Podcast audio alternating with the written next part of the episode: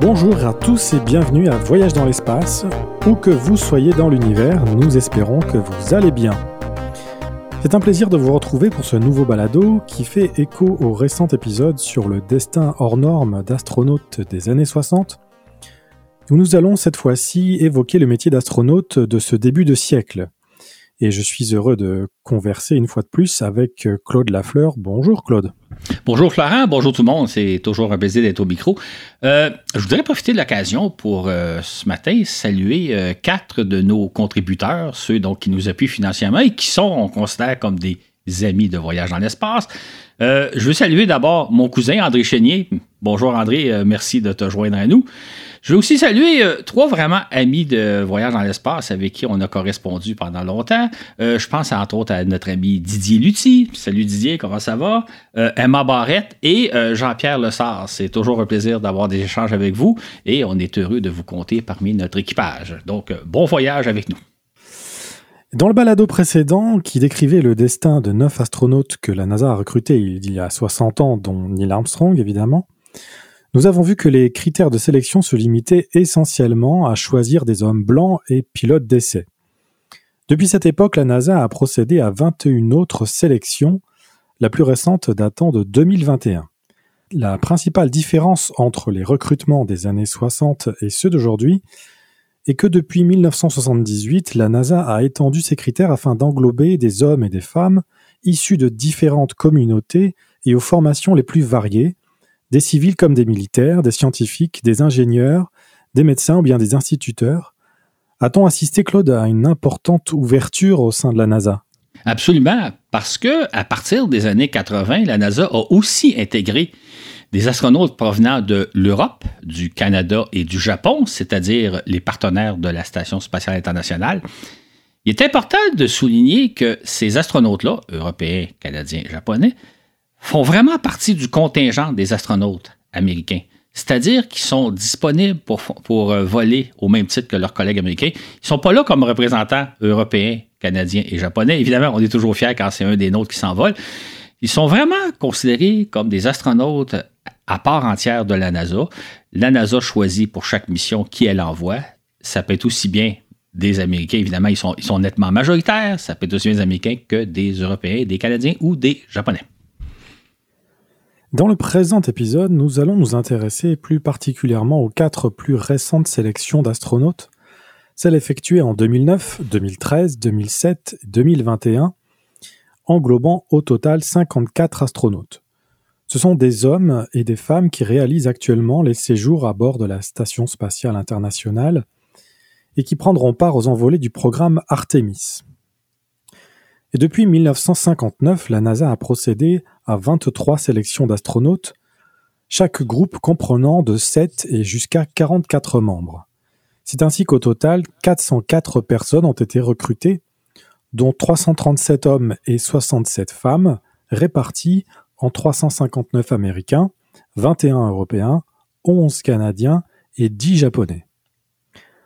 On distingue trois aires différentes de sélection d'astronautes. Premièrement, celle des années 60, au cours de laquelle la NASA a recruté 56 pilotes pour réaliser les missions des programmes Mercury, Gemini et Apollo, ainsi que 17 scientifiques, qui n'ont hélas guère eu la chance de s'envoler pour l'espace. Euh, hormis euh, Harrison Schmidt, si je me trompe, Claude, non? Oui, effectivement, Harrison Schmidt qui a été le, seul scientifique à aller sur la Lune. Il y a aussi quelques-uns de ces astronautes-là qui sont allés à bord de la station Skylab, mais euh, ils n'ont pas eu quand même la chance d'organiser plusieurs missions et d'aller souvent dans l'espace. Donc, ils ont été des scientifiques qui devaient voler à l'origine, mais qui ont relativement peu volé. Et puis, à partir de 1978 et surtout les années 80, là, la NASA a recruté un grand nombre d'astronautes, en fait 279 euh, dans les années donc 80 euh, et 90. Euh, ce sont des hommes et des femmes, parce qu'avant 1978, il n'y a jamais eu de femmes qui avaient été recrutées comme astronautes. Donc, ce sont des hommes et des femmes qui avaient un bagage très varié. Ce sont entre autres des pilotes il y a toujours besoin de pilotes pour la, NASA, mais ce sont surtout des scientifiques, des ingénieurs spécialisés un peu dans toutes les disciplines qu'on peut imaginer en sciences et en technologie. Ces, euh, ces astronautes-là ont réalisé euh, l'essentiel des missions de la navette spatiale et, ainsi que l'assemblage de la Station spatiale internationale. Euh, on compte dans ce groupe-là, dans les 279, on compte deux catégories. Il y avait les, pilotes, euh, ceux entre autres qui pilotaient la navette spatiale, et il y avait ce qu'on a appelé des spécialistes de mission. Euh, les spécialistes de mission, ce sont donc des scientifiques euh, qui étaient chargés donc de réaliser l'aspect scientifique et technologique de, des opérations spatiales, donc la, la, réparation de satellites, les expériences scientifiques réalisées à bord, les observations de toutes sortes. Il y avait évidemment des médecins qui étaient à bord. Il faut savoir hein, que quand on participe à une mission spatiale, euh, dans le cas de la NASA, mais c'est vrai pour les autres, euh, on doit tout faire. Euh, les pilotes ne se contentent pas de simplement piloter le vaisseau et les scientifiques ne se contentent pas nécessairement que de faire des expériences scientifiques tout le monde à bord d'un vaisseau spatial doit être en mesure d'à peu près tout faire. C'est sûr que les pilotes sont spécialisés dans le pilotage du vaisseau, mais euh, vous n'allez pas là comme si je suis un chimiste, je vais faire que des expériences chimiques, ou si je suis un ingénieur, je vais faire que des opérations de génie. Non, vous devez participer à la mission et tout faire. Je dirais, là, si on passe aux années 80 euh, et 90, que c'était un peu peut-être l'âge d'or du métier d'astronaute, ou en tout cas un bel âge d'or. C'est-à-dire, c'était des hommes et des femmes qui avaient la chance de voler assez régulièrement à bord de la navette spatiale et de participer éventuellement à l'assemblage de la station spatiale. C'était des gens qui disaient, ben, je vais pouvoir voler deux, trois, quatre, cinq, six fois. Certains ont volé même jusqu'à sept fois. Ce qui n'est plus le cas aujourd'hui, comme on va le voir. Donc, c'était une période très particulière. Vous êtes choisi comme astronaute au début des années 80 et vous avez l'espoir d'aller assez souvent dans l'espace réaliser une foule de missions différentes. Et voilà que depuis les années 2010, la NASA recrute des astronautes, 54 jusqu'à présent, dont la principale mission est de séjourner six mois à bord de la Station spatiale internationale. Ces astronautes volent peu donc, mais réalisent de longs séjours, certains cumulant déjà plus d'une année passée dans l'espace. Il existe d'énormes différences euh, entre les astronautes recrutés dans les années 60 et ceux d'aujourd'hui. Et donc, quelle est la plus frappante selon toi, Claude? Si on pense aux premiers astronautes, là, on, peut, nommer euh, Alan Shepard, euh, John Glenn, Neil Armstrong, Frank Barman, Jim Lovell. C'était des célébrités. Là. Ils leur nom était connu à l'époque. Tout le monde connaissait leur nom. Souvent, on les reconnaissait aussi. Les gens connaissaient les visages. Donc, ils vivaient vraiment sous les feux de la rampe. On les connaissait, on les reconnaissait dans la rue. C'était des vedettes. Ce qui n'est pas le cas aujourd'hui. Hein. Euh, j'ai nommé quelques astronautes, je pense que tout le monde connaît leur nom. Aujourd'hui, qui pourrait nommer euh, une dizaine d'astronautes qui sont en activité? Vous en connaissez probablement un ou deux. Euh, on va l'en parler d'ailleurs tantôt, parce que je pense que vous savez à qui je fais allusion. Mais aujourd'hui, les astronautes ne sont plus connus, on ne connaît pas leur nom, ils passent plutôt anonymes. Mais à l'époque, les astronautes des années 60, c'était des vedettes, ils vivaient sous le, regard d'un peu tout le monde. Ce qui est à la fois peut-être intéressant d'être vedette et reconnu, mais ça pose aussi certains problèmes de, de vie personnel. En revanche, étonnamment, euh, tu nous fais la remarque, les astronautes d'aujourd'hui sont plus faciles à repérer, puisqu'ils portent un uniforme de couleur bleue bardé d'écussons de l'agence spatiale qui représente euh, des missions auxquelles ils ont participé, avec leur nom gravé sous une paire d'ailes symbolisant leur statut d'astronaute. Et donc ça n'était pas le cas dans les années 60 non, exactement. Dans les années 60, c'est amusant quand vous voyez des photos d'astronautes. Et je parle pas le, quand je parle d'uniforme, je parle dans la vie de tous les jours. Je parle pas leur scaphandre spatial. Mais dans la vie de tous les jours, les astronautes des années 60 étaient simplement vêtus soit en, vêtements sport ou en habits cravate. Euh, l'uniforme est apparu dans les, euh, dans les années 80. C'est-à-dire que la nouvelle génération d'astronautes, ceux qui qui volaient à bord de la navette spatiale, euh, se sont vus attribuer le, fameux uniforme qu'on connaît maintenant, l'espèce de salopette bleue avec des, écussons. D'ailleurs, au début, dans les années 80, c'est seuls les astronautes de la NASA portent cet uniforme-là. Les astronautes euh, européens, canadiens et, japonais n'ont pas cet uniforme-là, mais au fur et à mesure où ils vont intégrer le corps des astronautes euh, américains, ben, ils vont porter l'espèce d'uniforme. Ce qui fait qu'aujourd'hui, euh, si vous rencontrez un astronaute, vous ne le reconnaîtrez pas nécessairement, à moins que ce soit celui que vous connaissez, mais vous allez pouvoir le reconnaître parce qu'il porte un uniforme un peu particulier, euh, la fameuse salopette bardée d'écussons. Euh, L'exécution, ben, c'est sa mission, c'est l'agence spatiale auquel il fait auquel euh, il appartient, etc. Et si jamais vous ne savez pas c'est qui, ben vous regardez sur sa pochette euh, gauche et sous la paire d'ailes, il y a son nom. Donc, des fois, ça peut éviter. Vous savez que vous avez un astronaute devant vous, vous ne savez pas seulement lequel, ben vous avez son nom sous son, sur sa poche gauche. Donc, aujourd'hui, on peut plus facilement reconnaître les astronautes, même si on les connaît moins bien que ceux des années 60. Ce qui est un peu paradoxal. Une autre différence notable est que les astronautes des années 60 accédaient rapidement à l'espace après environ deux ou trois années de préparation, et qu'ensuite peu d'années s'écoulaient avant qu'ils ne s'envolent à nouveau. C'est ainsi que pour plusieurs, en l'espace d'une décennie, ils ont réalisé deux ou trois vols spatiaux, ce qui est très différent de ce qui se passe aujourd'hui, n'est-ce pas? Effectivement. Comme on va le voir dans quelques minutes, les astronautes qui sont choisis aujourd'hui doivent d'abord se préparer durant à peu près cinq ans avant de s'envoler. En fait, ça prend de 5 à 8, 10, 12 ans avant de réaliser son premier vol. Et par la suite, ils vont devoir attendre peut-être encore 2, 3, 4, 5 ans avant de revoler à nouveau. C'est donc vraiment pas le même rythme que celui des, années 60, comme on l'a vu dans le balado précédent. L'autre chose, par contre, euh, donc leur carrière en conséquence s'étend souvent sur 10-20 ans. Euh, on l'a vu dans le balado précédent, les astronautes qui ont été choisis dans les années 60, souvent leur carrière a duré moins de 10 ans, c'est-à-dire qu'après 10 ans, ils avaient réalisé 2, 3 missions, 4 missions dans l'espace et ils passaient à autre chose. Aujourd'hui, c'est plus, je dirais, une carrière. Vous devenez astronaute et là, pendant 10, 15, 20 ans, peut-être plus, vous allez exercer ce métier, un métier fascinant. Évidemment, une grande différence, c'est que là, ils réalisent de longs séjours dans l'espace. Hein. Ils, sont à bord de la station spatiale pendant six mois, alors que le collègue dans les années 60, qui volait plus souvent dans l'espace, réalisait de courtes missions, des missions qui se comptent plutôt en jours. Des fois, des fois, des fois même c'était quelques heures, ou des fois c'était 24-48 heures, ou une semaine ou deux. Donc, le métier a vraiment changé. Vous volez moins souvent, vous demeurez plus longtemps dans l'espace, mais votre carrière va durer plus longtemps, surtout si vous voulez voler une deuxième fois et possiblement une troisième fois. Tel que relaté dans le balado 95, les premiers astronautes de la NASA étaient des pilotes chevronnés qui avaient déjà frôlé la mort au cours de missions de combat ou comme pilotes d'essai. Il s'agissait par conséquent d'hommes blancs âgés dans la trentaine possédant un diplôme d'ingénieur en aéronautique. Mais à présent, les critères de sélection se seront largement étendus. pourquoi cette évolution dans les critères?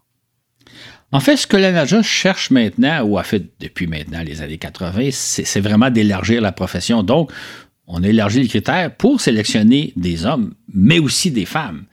Pour sélectionner non pas juste des pilotes, comme c'était le cas dans les années 60, mais vraiment des, scientifiques, des ingénieurs, dans toutes les sphères de, la science et de la technologie. Donc, pas juste des ingénieurs aérospatiaux comme on avait au début dans les années 60. On, recrute aussi des médecins, toujours utile d'avoir des médecins, euh, ne serait-ce que pour faire des expériences scientifiques, mais si jamais vous avez une urgence médicale à bord d'un vaisseau spatial, c'est bien d'avoir un médecin. La NASA recrute même des instituteurs. Il y en a trois, quatre qui ont été recrutés. Euh, ces instituteurs, ce sont des astronautes à part entière qui vont aller dans l'espace, mais dont une partie de leur tâche, c'est un peu de faire la tournée des écoles et, de faire rêver les jeunes, de dire aux jeunes, écoutez, la science, c'est important, la science, c'est merveilleux, ça vaut la peine de s'intéresser aux sciences, d'étudier aux sciences, pas nécessairement pour devenir astronaute, mais peut-être pour devenir astronaute. Donc, la NASA est sensible à dire, on a, recruté quelques instituteurs qui vont voler dans l'espace et qui vont partager leur expérience avec les jeunes et moins jeunes que nous sommes, vous et moi, Mathieu. Euh, Laurent. Laurent. Selon ce que rapporte la NASA, les exigences de base pour poser sa candidature à son programme de candidat astronaute sont assez minimes. Mais il faut d'abord être citoyen américain. Que fait-on si, comme Européen ou Canadien ou Japonais, on rêve de devenir astronaute de la NASA? Exactement, c'est une bonne question. Euh, pour vraiment être recruté comme astronaute de la NASA, il faut être citoyen américain. On peut avoir la, la, double nationalité. On peut être français et américain. Par contre, la NASA ne conseille pas à quelqu'un qui voudrait devenir astronaute qui n'est pas américain, quelqu'un, un Canadien ou un Européen, de, changer sa citoyenneté, de venir s'installer aux États-Unis. Si vous êtes euh, européen ou canadien ou japonais, euh, vous devez d'abord faire recruter par votre agence spatiale qui, qui va donc recruter quelques astronautes. Et ensuite, vous allez être euh, ajouté au contingent américain et vous allez suivre la même formation. C'est pour ça d'ailleurs que là, on va parler des critères que la NASA propose pour devenir astronaute, mais ces critères-là s'appliquent tout aussi bien si vous êtes un Européen, un Canadien et que vous rêvez un jour d'être astronaute. Il faut donc, quand on est dans un pays hors des États-Unis, passer par notre agence spatiale, par notre agence spatiale, être choisi par celle-ci et si on est élu, on va être envoyé à Houston et on va s'entraîner aux côtés des astronautes américains et, comme je disais un peu plus tôt, faire partie du contingent des astronautes de la NASA.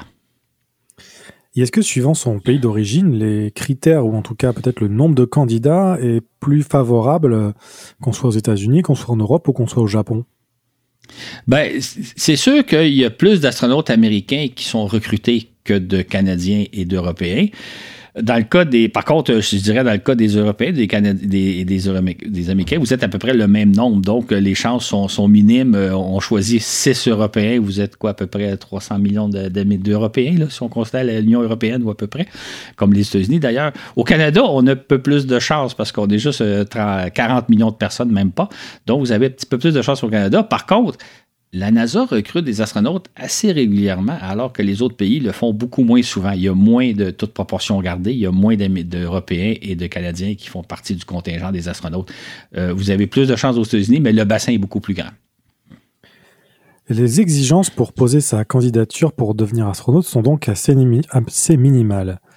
Tout candidat doit simplement posséder une maîtrise en sciences, en technologie, en ingénierie ou en mathématiques, ainsi que deux années d'expérience professionnelle pertinente.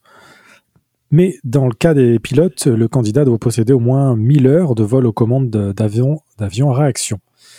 Y a-t-il cependant des limites physiques comme la taille, le poids? C'est intéressant parce que la NASA euh, a, certaines réticences à parler de ce terme-là. elle, dit simplement que les candidats doivent correspondre aux exigences anthropométriques des vaisseaux spatiaux et des scaphandres. Ce qu'il faut comprendre, c'est que les vaisseaux spatiaux sont relativement exigus et les scaphandres aussi. Il faut donc être pas trop grand, pas trop petit, pas trop gros, mais il ne donne aucun détail, aucune information. Donc, euh, l'idée, c'est que je pense que si vous êtes un joueur de, basket, vous ne pourrez pas devenir astronaute parce que vous dépassez nettement ces exigences-là. Ou si vous êtes vraiment de petite taille, euh, peut-être que vous ne serez pas admis. Ce que la NASA nous dit, sans donner aucune précision, c'est qu'au moment de la sélection, si vous êtes dans une taille un peu extrême, soit du côté petit ou du côté grand et gros, c'est à ce moment-là qu'ils vont évaluer si vous correspondez aux exigences anthropométriques. Si je peux me permettre une petite anecdote personnelle, euh, mon père qui est décédé récemment a participé à la Deuxième Guerre mondiale. Au départ, il voulait devenir pilote d'avion. Or, mon père n'était pas très grand, il mesurait moins de 5 pieds et demi, ou si vous préférez, 1,65 m.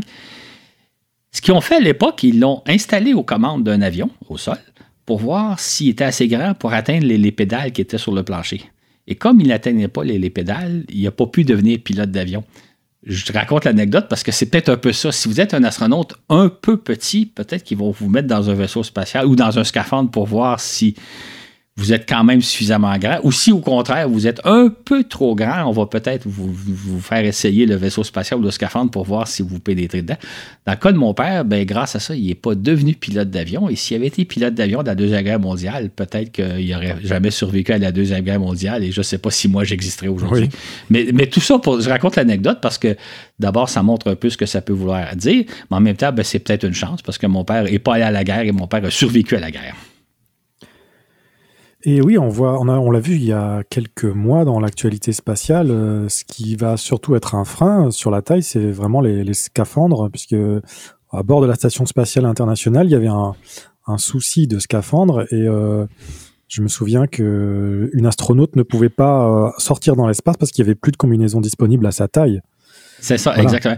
Et, et c'est important d'insister que quand vous devenez astronaute, vous devez vous entraîner pour réaliser toutes les tâches. Quelqu'un ne pourrait pas dire, écoutez, moi je suis un scientifique, moi je suis un ingénieur, je vais faire des tâches scientifiques. J'ai pas l'intention ou j'ai pas le goût de sortir à l'extérieur. Non, non, vous devez être en mesure de faire toutes les tâches, donc de sortir. Ça ne veut pas dire que durant votre carrière, vous allez nécessairement réaliser une sortie spatiale, mais il faut que vous ayez subi l'entraînement, suivi l'entraînement et que vous soyez capable de le faire. Donc, on, quand vous êtes astronaute, vous êtes un homme ou une femme à tout faire et il n'est pas question de dire ben moi je me limite parce que tel type de fonction ne m'intéresse pas ou ne me convient pas. Vous devez être capable de tout faire. Et en ce qui concerne la vue, est-ce que on doit avoir une vision parfaite? Pas nécessairement. En fait, vous pouvez très bien porter des lunettes. Euh, le port de lunettes n'est pas un inconvénient. L'important, c'est que grâce à vos lunettes, la vision puisse être corrigée à 20-20 sur les deux yeux. Donc, vous devez avoir une vision parfaite avec ou sans lunettes. Mais si vous avez un petit défaut qui se corrige avec les lunettes, ça ne pose pas de problème. Mais c'est sûr que si vous n'avez pas une bonne vision, ben là, vous êtes exclu parce qu'il faut vraiment avoir une vision 20-20 avec ou sans lunettes. Est-ce que on sait euh, combien y a-t-il à peu près d'astronautes euh, qui ont des lunettes, ça me semble pas assez, pas très courant en fait. Non, c'est pas très courant, mais si vous regardez des, films ou des photos, vous allez voir de temps en temps, bon, la plupart ont une vision parfaite, mais de temps en temps, euh, certains portent des lunettes. Dans le balado précédent, on, parle, on a parlé de John Young, qui était des astronautes, l'astronaute qui a réussi la, plus longue carrière d'astronaute durant une quarantaine d'années. Lors de sa dernière mission en 86, il devait avoir près de 50 ans il portait à ce moment-là des lunettes. Au départ, il n'en portait pas. Mais... Fait il y a parfois des autres qui portent des lunettes, mais c'est vrai que la plupart ont une vision parfaite. Et donc, pour l'âge, justement, quelles sont aussi les conditions requises? Il n'y a pas vraiment de critères d'âge. La NASA le souligne clairement. Tout ce qu'elle nous indique, c'est que le plus jeune astronaute qui a été recruté, il avait 26 ans. Le plus âgé avait 46 ans, donc c'est la, la palette. Et la moyenne d'âge est de l'ordre de 34 ans. Euh, il faut dire une chose, hein. si vous considérez que vous êtes, par exemple, sélectionné à l'âge de 34 ans, vous devez vous entraîner à peu près 5 ans avant d'espérer faire un premier vol, donc vous allez être rendu presque à 40 ans, et peut-être vous allez attendre même encore plus longtemps. Donc on comprend que peut-être devenir astronaute à 45 ans, ça commence à être un peu tard, mais il n'y a, pas, a pas vraiment de limite d'âge. Probablement que passer les 45 ans, ça commence à être moins intéressant, mais c'est pas exclu. Comme on le constate, donc, les exigences de base ne sont pas très élevées. Cependant, il semble que ceux et celles qui postulent auprès de la NASA sont dotés de qualifications bien plus importantes, euh, a priori. Absolument. C'est, effectivement, on a vu les exigences. Ça vous demande quasiment simplement une maîtrise et un peu d'expérience de travail. Sauf que ceux qui postulent sont nettement plus qualifiés. Si on prend par exemple la dernière sélection le dernier recrutement qui s'est fait en décembre 2021, on a recruté à l'époque 9, 10 euh, personnes plutôt. Chacun possède au moins deux maîtrises, des fois trois. Quatre possédaient des doctorats. Cinq étaient des pilotes de chasse qui avaient combattu, qui avaient fait des missions de combat euh, au Moyen-Orient notamment. Cinq étaient des pilotes d'essai. Quatre étaient des, scientifiques de carrière, des, professeurs d'université, des gens qui font de la recherche scientifique, de vrais, de vrais scientifiques. Et deux étaient médecins. Et là, si vous additionnez tous les chiffres que je vous ai donnés, ça donne plus que 10. Alors qu'on a recruté 10 personnes. C'est qu'il y en a plusieurs, comme on va voir dans quelques minutes, qui avaient une double, double formation. Ils pouvaient être à la fois des scientifiques et des pilotes de chasse, ils pouvaient être des médecins et des ingénieurs, ils pouvaient être n'importe quoi. Fait que les critères de base sont pas très élevés, mais le, nombre de personnes qui postulent pour le devenir ont des qualifications tellement plus avancées qu'en pratique, si vous avez simplement une maîtrise et deux heures d'expérience, comme l'exige la NASA, disons que vos chances sont un peu nulles. Euh, je reviens sur le critère d'âge. L'âge minimal, c'était 26 ans. Quand on regarde le bagage que les candidats retenus ont, euh, ça prend plusieurs années pour arriver là. C'est pour ça qu'il n'y a peut-être pas vraiment de, jeunes hommes ou de jeunes femmes de 22, 23, 24 ans qui auraient le bagage nécessaire pour devenir astronaute. Ça prend presque, il faut quasiment atteindre une trentaine d'années pour avoir le bagage nécessaire pour être recruté. On peut citer par exemple le cas remarquable de Nicole Ayers, l'une des dix recrues de 2021. À 32 ans, elle est diplômée de l'US Air Force Academy. Elle possède en plus un baccalauréat en mathématiques avec une mineure en russe ainsi qu'une maîtrise en mathématiques computationnelles et appliquées. Et elle est pilote de chasse, donc l'une des rares femmes à piloter des F-22 Raptor, et elle a à son actif plus de 200 heures de combat. Mais euh, ça, n'est pas un cas isolé. Ah non, exactement. Parmi les, les neuf autres, on en compte un qui a à la fois un doctorat en génie et en astronomie du MIT et de Stanford et qui est pilote d'essai. Il y en a un autre, qui, une autre qui est une ingénieure en biophysique moléculaire et qui est une athlète olympique, et un troisième qui est à la fois astrophysicien et médecin. Ça vous montre un peu le bagage de ces gens-là. Tous comme je disais un peu plus tôt, sont, sont bardés de diplômes. Donc, euh, si les critères de base ne sont pas très élevés, en pratique, ça prend une formation absolument remarquable. Ajoutons aussi que ces 10 hommes et femmes ont été recrutés parmi plus de 12 000 candidats, d'où la nécessité d'avoir euh, quelques bagages, n'est-ce pas? Exactement. En fait, là, en, 2011, en, 2021, il y a 12 000 personnes qui ont postulé pour devenir astronautes américains. Euh, et ça, ça s'est fait en l'espace de quelques semaines, c'est-à-dire euh, au mois de mars 2021. Ça veut donc dire que ces gens-là s'y préparaient de longue date.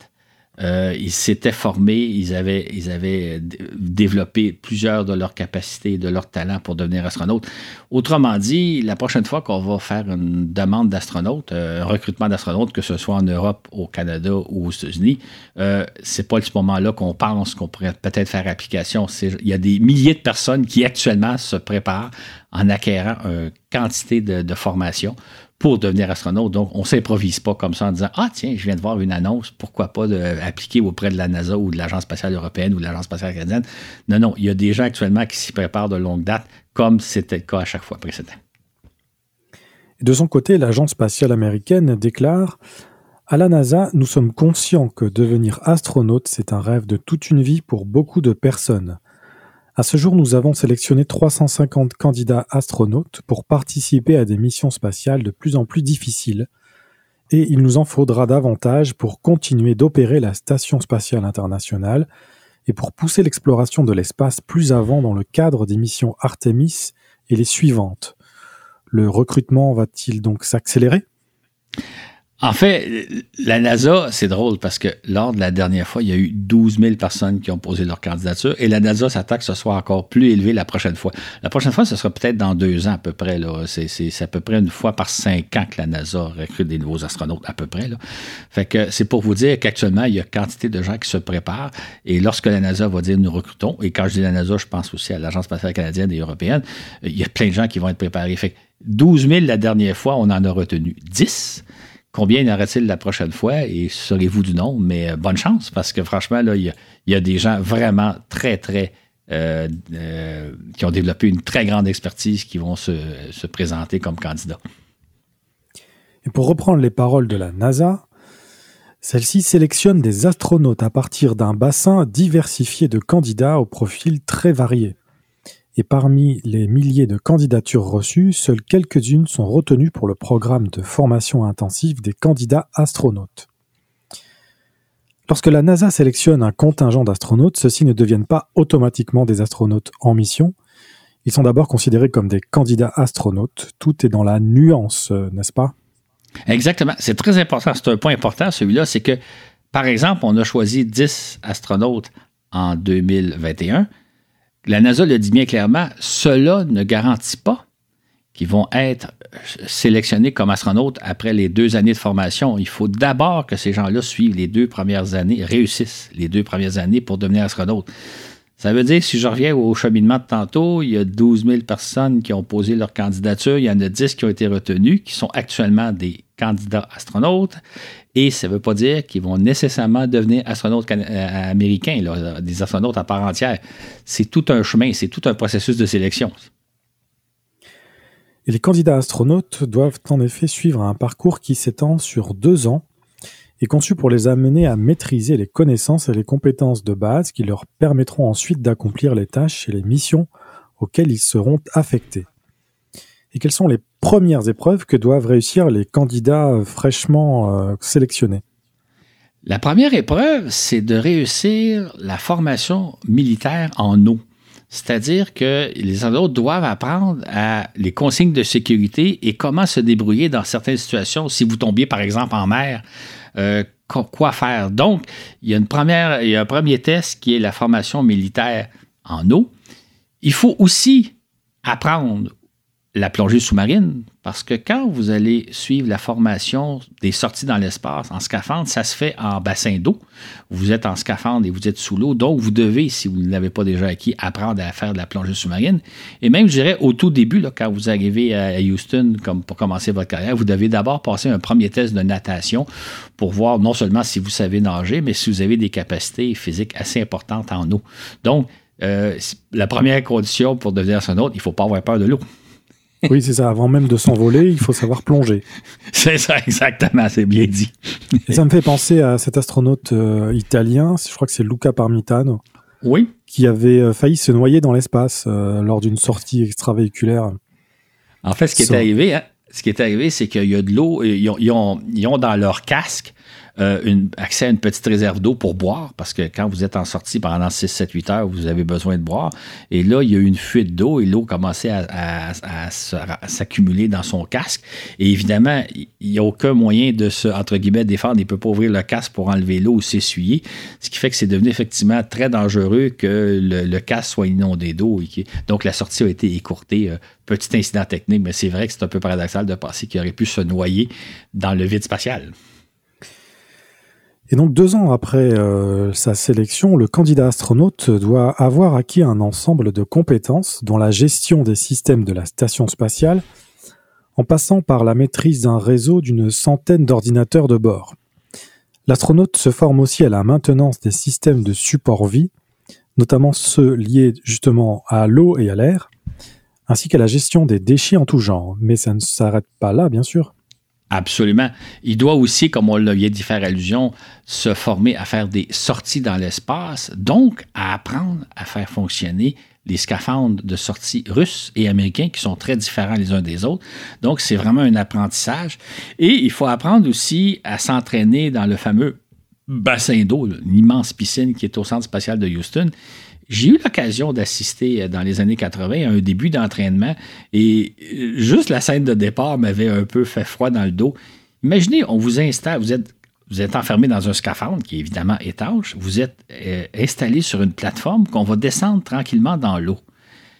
J'imagine que la première fois, c'est contre nature de se sentir descendre sous l'eau sans sans pouvoir rien faire. C'est sûr que vous êtes dans un scaphandre qui, assure votre survie, mais l'instinct doit dire Hé, hey, je ne peux pas descendre dans l'eau de cette façon-là. Et là, vous arrivez dans l'eau et là, vous faites vos activités. Et évidemment, un scaphandre de sortie spatiale, c'est pas une tenue de plongée sous-marine. Hein, ceux qui ont fait, déjà fait de la plongée sous-marine, euh, l'équipement est fait pour pouvoir euh, se promener, assez, évoluer assez facilement dans l'eau. Là, vous êtes dans un scaphandre de sortie spatiale pour lequel vous devez vous entraîner.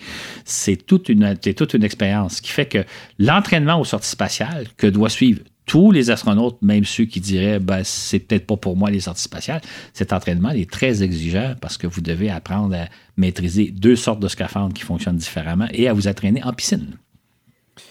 Et le candidat doit également pouvoir opérer les systèmes robotiques de la station, autrement dit les bras télémanipulateurs canadiens, japonais et européens, mais aussi améliorer ses compétences linguistiques si je ne m'abuse.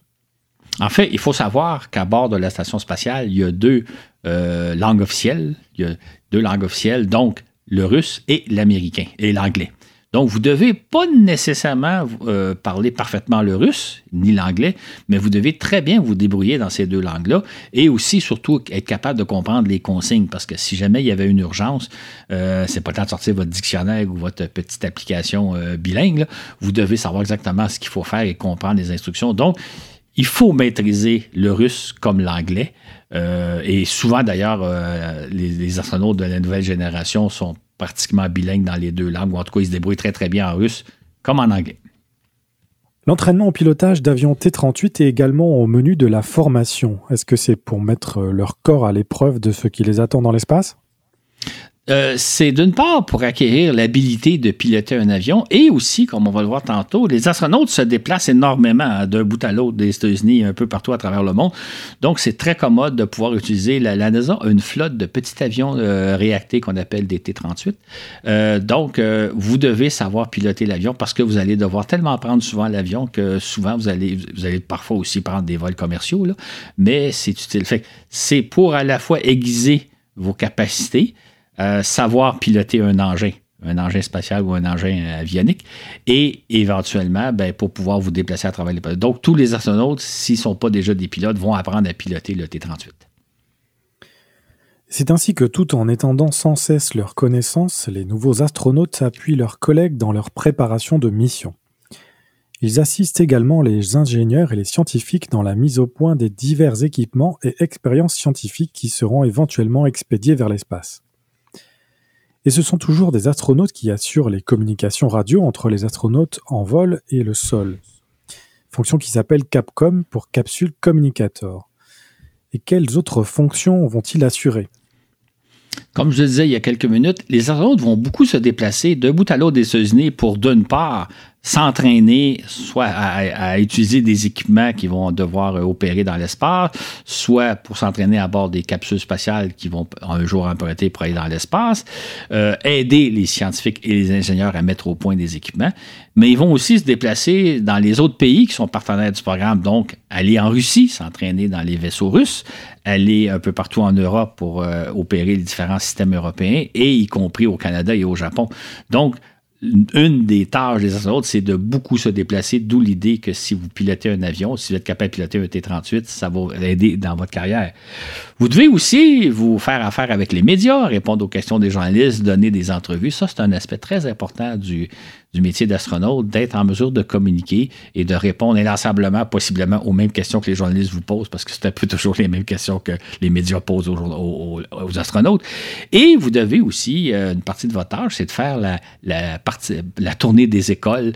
Donc, aller rencontrer les jeunes, aller expliquer votre métier, aller faire valoir l'importance de la science dans nos vies et qui sait aussi les faire rêver un peu en disant il y a des choses merveilleuses qui se font à travers le monde, notamment le fait que nous sommes en train d'explorer l'espace. Donc, euh, c'est un métier qui est très exigeant. Je rajouterais dans les déplacements, hein, et vous participez à quantité de, conférences, de cérémonies publiques et autres. Euh, vous êtes le représentant de votre agence spatiale, etc. Donc, il y a beaucoup de déplacements, il y a beaucoup de relations publiques, il y a beaucoup de discours à faire. Il faut être à l'aise avec un peu tout le monde. Les astronautes doivent aussi apprendre à piloter les différents systèmes de transport qu'ils emprunteront, à savoir les vaisseaux russes Soyuz, les Crew Dragon de SpaceX, Starliner de Boeing, ainsi que le vaisseau Orion que la NASA met au point dans le cadre du programme Artemis. Claude, de nos jours, la carrière d'astronaute s'étale sur quelle période? Une décennie ou deux?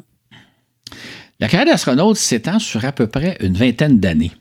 Si on imagine, par exemple, euh, les astronautes qu'on a recrutés en 2021, il y en a eu neuf. En fait, un petit, détail, en 2021, on a recruté 10 astronautes. Sauf qu'il y en a un qui a décidé de ne pas poursuivre, qui était un ingénieur de la compagnie SpaceX, je pense qu'il est resté chez SpaceX. Donc, on avait recruté en décembre 2021 10 astronautes. Neuf ont décidé de poursuivre leur entraînement. Ils sont actuellement en formation. On a également 22 autres astronautes qui ont été recrutés dans les années 2013 et 2017.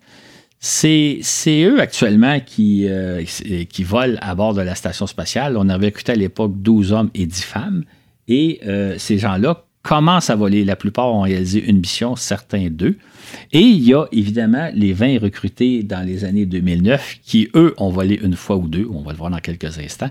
Donc, ça vous donne une idée que depuis une quinzaine d'années, ben, il y a une cinquantaine d'astronautes qui sont à l'œuvre. Certains ont volé une fois ou deux, d'autres n'ont pas encore volé, d'autres sont en entraînement. C'est donc une, carrière qui s'étend sur au moins 10-15 ans si vous avez des bonnes chances de voler. Examinons maintenant d'un peu plus près les 20 astronautes recrutés par la NASA en 2009 dont David Saint-Jacques et Thomas Pesquet, un groupe qui reflète à la fois la diversité et le parcours du métier d'astronaute. Si on fait le, bilan de ces astronautes-là, donc euh, en 13 ans, 11 ont volé une fois, 7 ont volé deux fois, et deux sont encore en attente. Quand je disais tantôt qu'ils ne volent pas très fréquemment, vous avez une idée, deux, après 13 ans sont encore en attente, puis 7 ont, 12 euh, ont volé qu'une seule fois. Évidemment, ils ont la chance de faire de longs séjours dans l'espace, c'est-à-dire de passer six mois dans la station spatiale. Et je parle, je parle, euh, j'insiste sur le fait que c'est une chance extraordinaire parce que si on compare à leurs collègues des années 60 qui volaient plus souvent et qui réalisaient de courtes missions de quelques jours, souvent, eux, n'avaient pas vraiment le temps d'apprécier l'environnement exceptionnel dans lequel ils sont. Ils étaient dans l'espace pendant quelques jours pour réaliser des missions. Aujourd'hui, vous êtes dans la station spatiale durant six mois, vous avez vraiment le temps de, goûter à l'apesanteur, de, jouer en apesanteur, de faire des, petites expériences personnelles en apesanteur. Vous avez évidemment la chance d'admirer la Terre, qui est un spectacle absolument extraordinaire, je dirais même indescriptible. Hein. Tous les astronautes qui l'ont vu nous disent, écoutez, on, on peut vous montrer des photos, on peut vous montrer des films, mais c'est rien par rapport à la réalité. Donc, les astronautes d'aujourd'hui, contrairement aux astronautes du passé, ont la chance de vraiment apprécier l'environnement dans lequel ils se trouvent. Euh, par contre, ils volent peu souvent, ils volent plus longtemps. Donc, on voit, qu'on voit l'évolution du, métier. Euh, moi, je pense toujours aux astronautes des années 60. On se dit, ils étaient chanceux, ils allaient, ils allaient par exemple sur la Lune. mais leur mission était tellement intense qu'ils n'avaient pas le temps d'apprécier le moment présent comme les astronautes d'aujourd'hui. C'est donc la carrière est différente. Et parmi ce groupe d'astronautes, l'actualité nous aidant, quelques-uns nous sont assez familiers, euh, dont Thomas Pesquet, évidemment, qui avait donc 31 ans, lui, lors de sa sélection comme astronaute candidat. Thomas Pesquet détient une maîtrise en génie aérospatial, se spécialisant dans la conception et le contrôle des engins spatiaux. Il a travaillé pour quelques-unes des grandes firmes aérospatiales européennes. Il a d'abord été pilote privé, il est par la suite devenu pilote de ligne pour la compagnie Air France, où il a cumulé 2500 heures de vol sur Airbus. Et en tant qu'astronaute, il a entre autres été Capcom, puis chargé de projets au Centre européen des astronautes en Allemagne, initiant notamment une coopération avec de nouveaux partenaires dans la Chine. Incidemment, Pesquet est en mesure de s'exprimer dans six langues, en français, en anglais, en russe, en espagnol, en chinois, mandarin et en allemand. Il a en outre suivi des formations pour vivre et travailler sous terre dans le cadre de la formation CAVES de l'ESA et sous l'eau lors de la mission euh, Sea Test 2 de la NASA. Quand a-t-il pu enfin s'envoler pour sa première mission? Il a donc été choisi en 2019 et il s'est envolé en, le 17 novembre 2016 depuis le cosmodrome de Baïkonour en capsule Soyuz. Euh, je veux juste souligner que la lecture que tu viens de nous faire montre le bagage exceptionnel de cet astronaute-là, comme tous les autres. Il est donc devenu le dixième Français à s'envoler dans l'espace. Il a passé six mois à bord de la Station spatiale internationale. Et durant ces six mois-là, il a participé à l'exercice d'une bonne centaine d'expériences scientifiques et technologiques de toutes sortes. Euh, J'insiste souvent, les, les, médias, souvent, quand un, astronaute de pays s'envole, euh, nous parle des expériences qu'il va réaliser au nom de son agence spatiale, mais en réalité, dans l'espace, vous réalisez les, les, expériences de tout le monde. Vous, vous, réalisez des expériences américaines, russes, japonaises, canadiennes et européennes. Vous êtes un homme ou une femme à tout faire et non pas, vous n'êtes pas le représentant de l'agence spatiale européenne dans le cas de Pesquet. Euh, Thomas a aussi réalisé deux sorties spatiales de 6h30 chacune, euh, sorties spatiales qui avaient pour but de faire des travaux d'entretien à l'extérieur de la Station spatiale internationale. Et il est revenu sur Terre en juin 2017 après avoir passé 197 jours dans l'espace. Quatre ans plus tard, le 23 avril 2021, Thomas Pesquet s'est envolé à nouveau, mais cette fois-ci à bord d'une capsule Crew Dragon de SpaceX, en compagnie de deux Américains et d'un Japonais. Il a alors réalisé un second séjour de six mois à bord de la station, durant lequel il a contribué à la réalisation de 200 expériences de toute nature. Il a aussi effectué quatre sorties spatiales cumulant désormais 39 heures et 54 minutes passées à l'extérieur. Et puis durant un mois, en octobre 2021, il a pris le commandement de la station spatiale, devenant le premier Français à assumer une telle responsabilité. La capsule Crew Dragon qui le ramenait sur Terre a améri au large des côtes de la Floride le 9 novembre 2021. Thomas Pesquet cumule désormais plus d'une année en orbite, soit 396 jours, 11 heures et 34 minutes. Et que fait-il depuis? Il poursuit son entraînement. Euh, c'est-à-dire que non, non, il veut toujours évidemment être à la fine pointe de, de, ses capacités. Il participe évidemment, il assiste ses collègues qui sont actuellement à bord de la station spatiale, donc qui assistent à la préparation des futures missions. Et euh, j'imagine qu'ils s'entraînent dans l'espoir de participer au programme Artemis. On va en parler dans quelques minutes, mais on sait que la NASA euh, songe à envoyer des astronautes sur la Lune et c'est un programme auquel participent euh, le Canada, l'Europe et le Japon. Donc, il y aura des astronautes européens qui vont, qui éventuellement participer à des missions Artemis. Qui sait s'il y en a un qui ne marchera pas sur la Lune? Et c'est sûrement ce dont rêve euh, Pesquet, de participer et qui sait peut-être même de marcher sur la Lune. De son côté, David Saint-Jacques, qui est à la fois ingénieur, astrophysicien et médecin de famille, et réalisé un parcours semblable à celui de Pesquet. Il a notamment acquis un baccalauréat en génie physique et un doctorat en astrophysique, en plus de son diplôme spécialisé dans la pratique de la médecine de première ligne en région éloignée. Il possède également une licence de pilote professionnel ainsi qu'une licence de plongée sous-marine. Il parle couramment le français et l'anglais et peut converser en russe, en espagnol et en japonais. A-t-il pu s'envoler, lui, David Saint-Jacques? Absolument. Lui s'est envolé en, décembre 2018. Euh, je souligne, on, fait part du, profil professionnel de, Pesquet de Saint-Jacques pour vous montrer qu'ils sont bien au-delà des critères de base que requiert la NASA. Donc, David s'est envolé euh, le, 3 décembre 2018 également en capsule Soyuz depuis le cosmonome de Bécono. Lui aussi, il a passé six mois à bord de la Station spatiale internationale participant à l'exercice d'une bonne centaine d'expériences scientifiques et technologiques de toutes sortes. Là. Il n'était pas là comme j'ai dit tantôt, comme représentant du Canada dans l'espace, mais comme un astronaute euh, à part entière.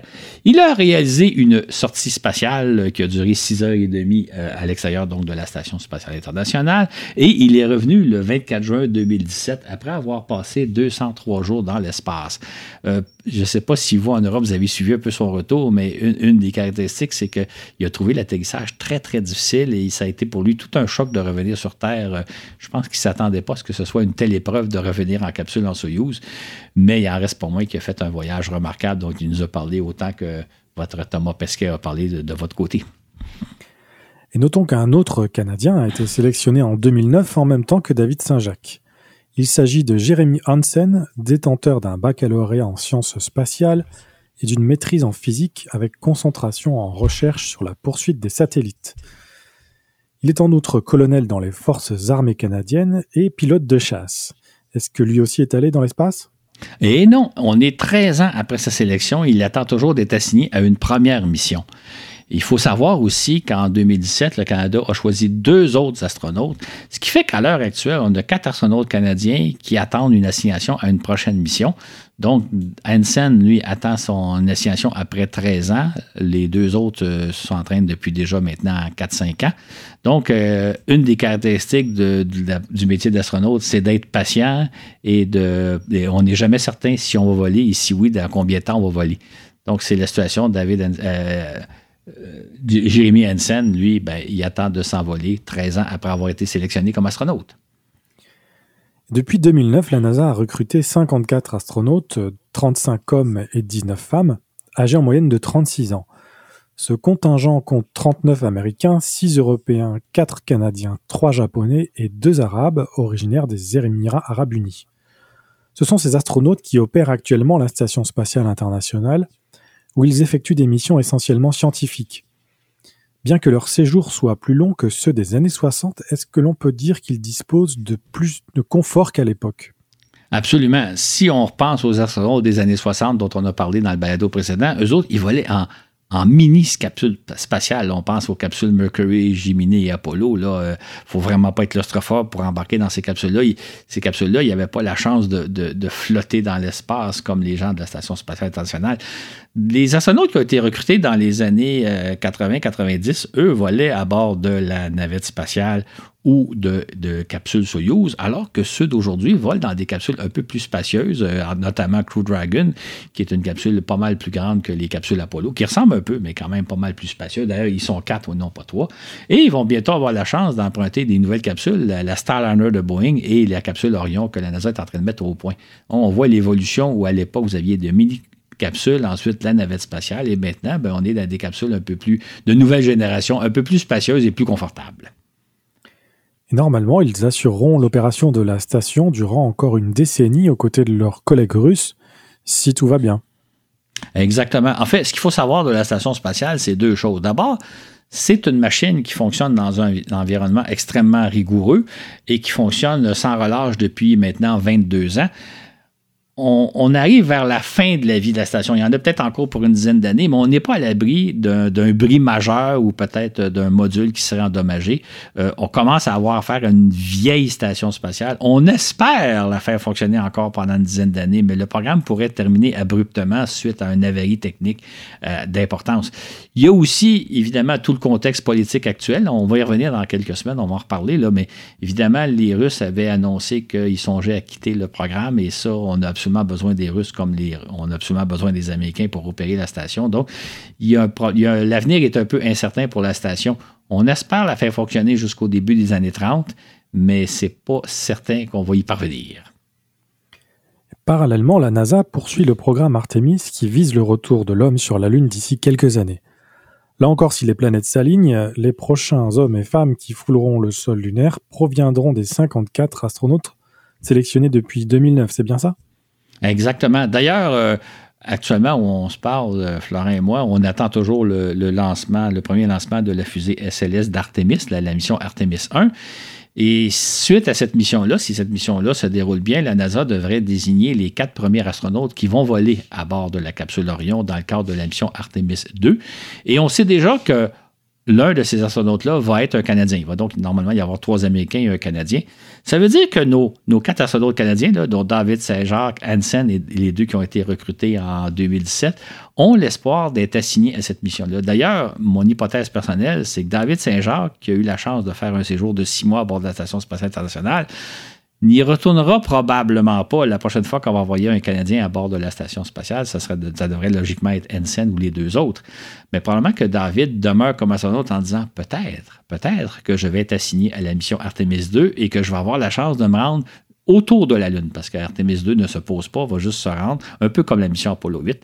Et euh, donc, David Saint-Jacques, probablement, qui a l'espoir d'être peut-être assigné. Juste peut-être mentionner, euh, qui désigne, qui va désigner l'astronaute canadien, ce n'est pas l'Agence spatiale canadienne, mais c'est la NASA. C'est toujours la NASA qui désigne qui vole à bord de ces vaisseaux. On sait qu'il va y avoir un Canadien et c'est la NASA qui va décider lequel des quatre Canadiens va être assigné à la mission. À suivre dans probablement quelques semaines si la mission Artemis 1 se déroule bien. Et par la suite, la NASA procédera à la mission euh, Artemis 3 durant laquelle, vraisemblablement, deux Américains, dont une femme, fouleront le sol lunaire. Mais n'est-ce pas là de la spéculation politique? Ben, C'est-à-dire que pour, pour pouvoir réaliser la mission Artemis 3, donc de se poser sur la Lune, il faut d'abord que la mission Artemis 1 et 2 réussissent, ce qui est vraiment pas acquis. On voit d'ailleurs à quel point c'est pas facile de, ne serait-ce que de faire l'essai du vaisseau sans équipage, l'Artemis 1 dont on attend toujours le lancement.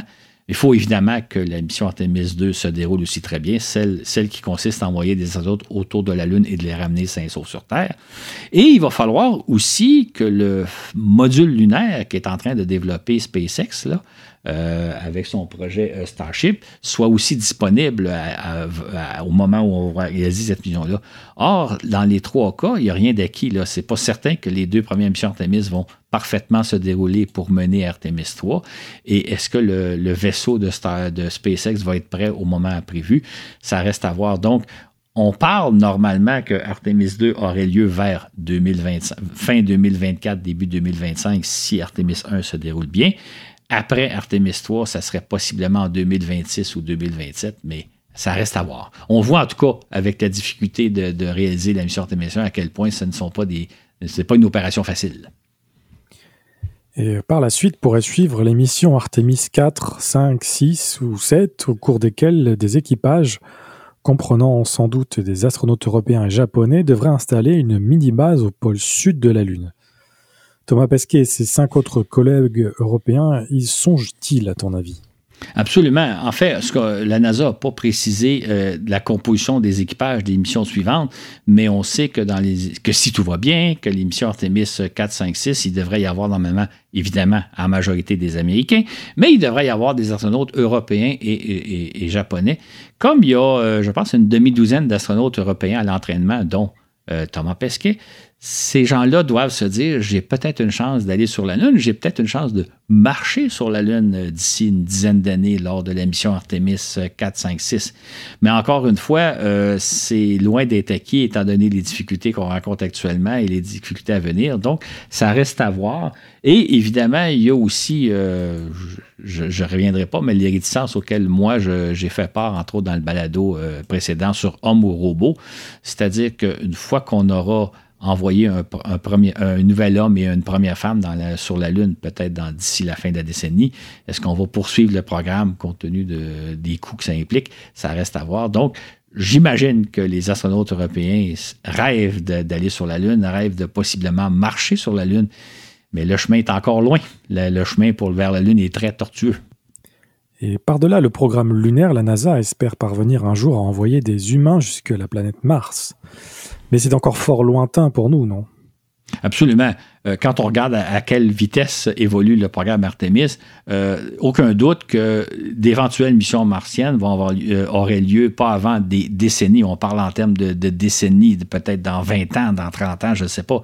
Ce qui fait que de toute évidence, les astronautes qui sont actuellement à la NASA n'y seront plus. Là, ils vont avoir leur retraite bien avant.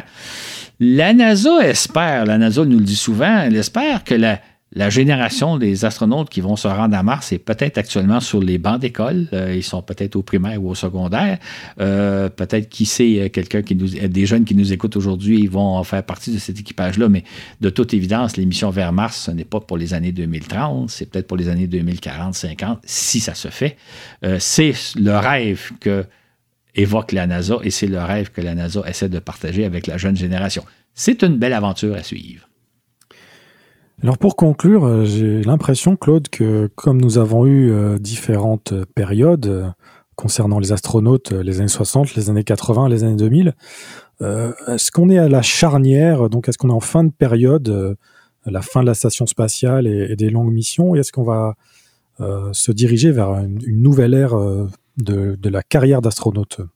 C'est une très, très bonne question. C'est-à-dire, je pense qu'on arrive à une certaine ère d'incertitude. C'est-à-dire qu'on ne sait pas encore pour combien de temps on va opérer la station spatiale. Ça pourrait être, euh, le programme pourrait se terminer abruptement dans deux, trois ans. On ne sait pas comment va vivre le programme Artemis. La NASA, évidemment, fonde de grands espoirs et elle s'imagine s'installer sur la Lune, mais ça ressemble un peu à l'époque d'Apollo où euh, la NASA, elle, pensait réaliser des missions au moins jusqu'à Apollo 20, 21 et le Congrès et le président américain ont, coupé court au programme et ça s'est arrêté après la mission Apollo 17. Donc, on, arrive à une ère d'incertitude où euh, quelle va être la situation dans les années 2030? J'en ai déjà parlé, j'y reviendrai éventuellement, mais c'est vrai qu'on arrive à un tournant et je ne sais pas dans quelle direction ça va prendre, à savoir est-ce qu'on va relancer les choses ou au contraire, on va mettre un terme ça reste à voir. Mais l'avenir, euh, disons, des vols spatiaux pour 2030, euh, ça arrive incertain. Il y a tout un autre volet hein, dans lequel on n'embarquera pas, mais il commence à y avoir des missions privées. On parle du tourisme spatial, on parle de certaines entreprises qui envisagent mettre en orbite des stations spatiales industrielles et tout ça. Mais encore là, ces projets-là sont loin d'être acquis. Donc, on arrive à une, effectivement une nouvelle ère et bien malin pourrait dire de quoi va être faite cette nouvelle ère. Ce qui est sûr, c'est que toute l'équipe de Voyage dans l'espace euh, va garder un œil euh, sur tous ces événements et puis vous les partager dès que possible, n'est-ce pas? Absolument. C'est toujours intéressant quand on arrive à une ère de changement. C'est de l'incertitude, mais en même temps, ça ouvre toutes sortes de perspectives qu'on espère couvrir dans les prochaines années. Eh bien, merci pour tes lumières, euh, Claude, et à très vite, j'espère. Absolument. On revient dans deux semaines.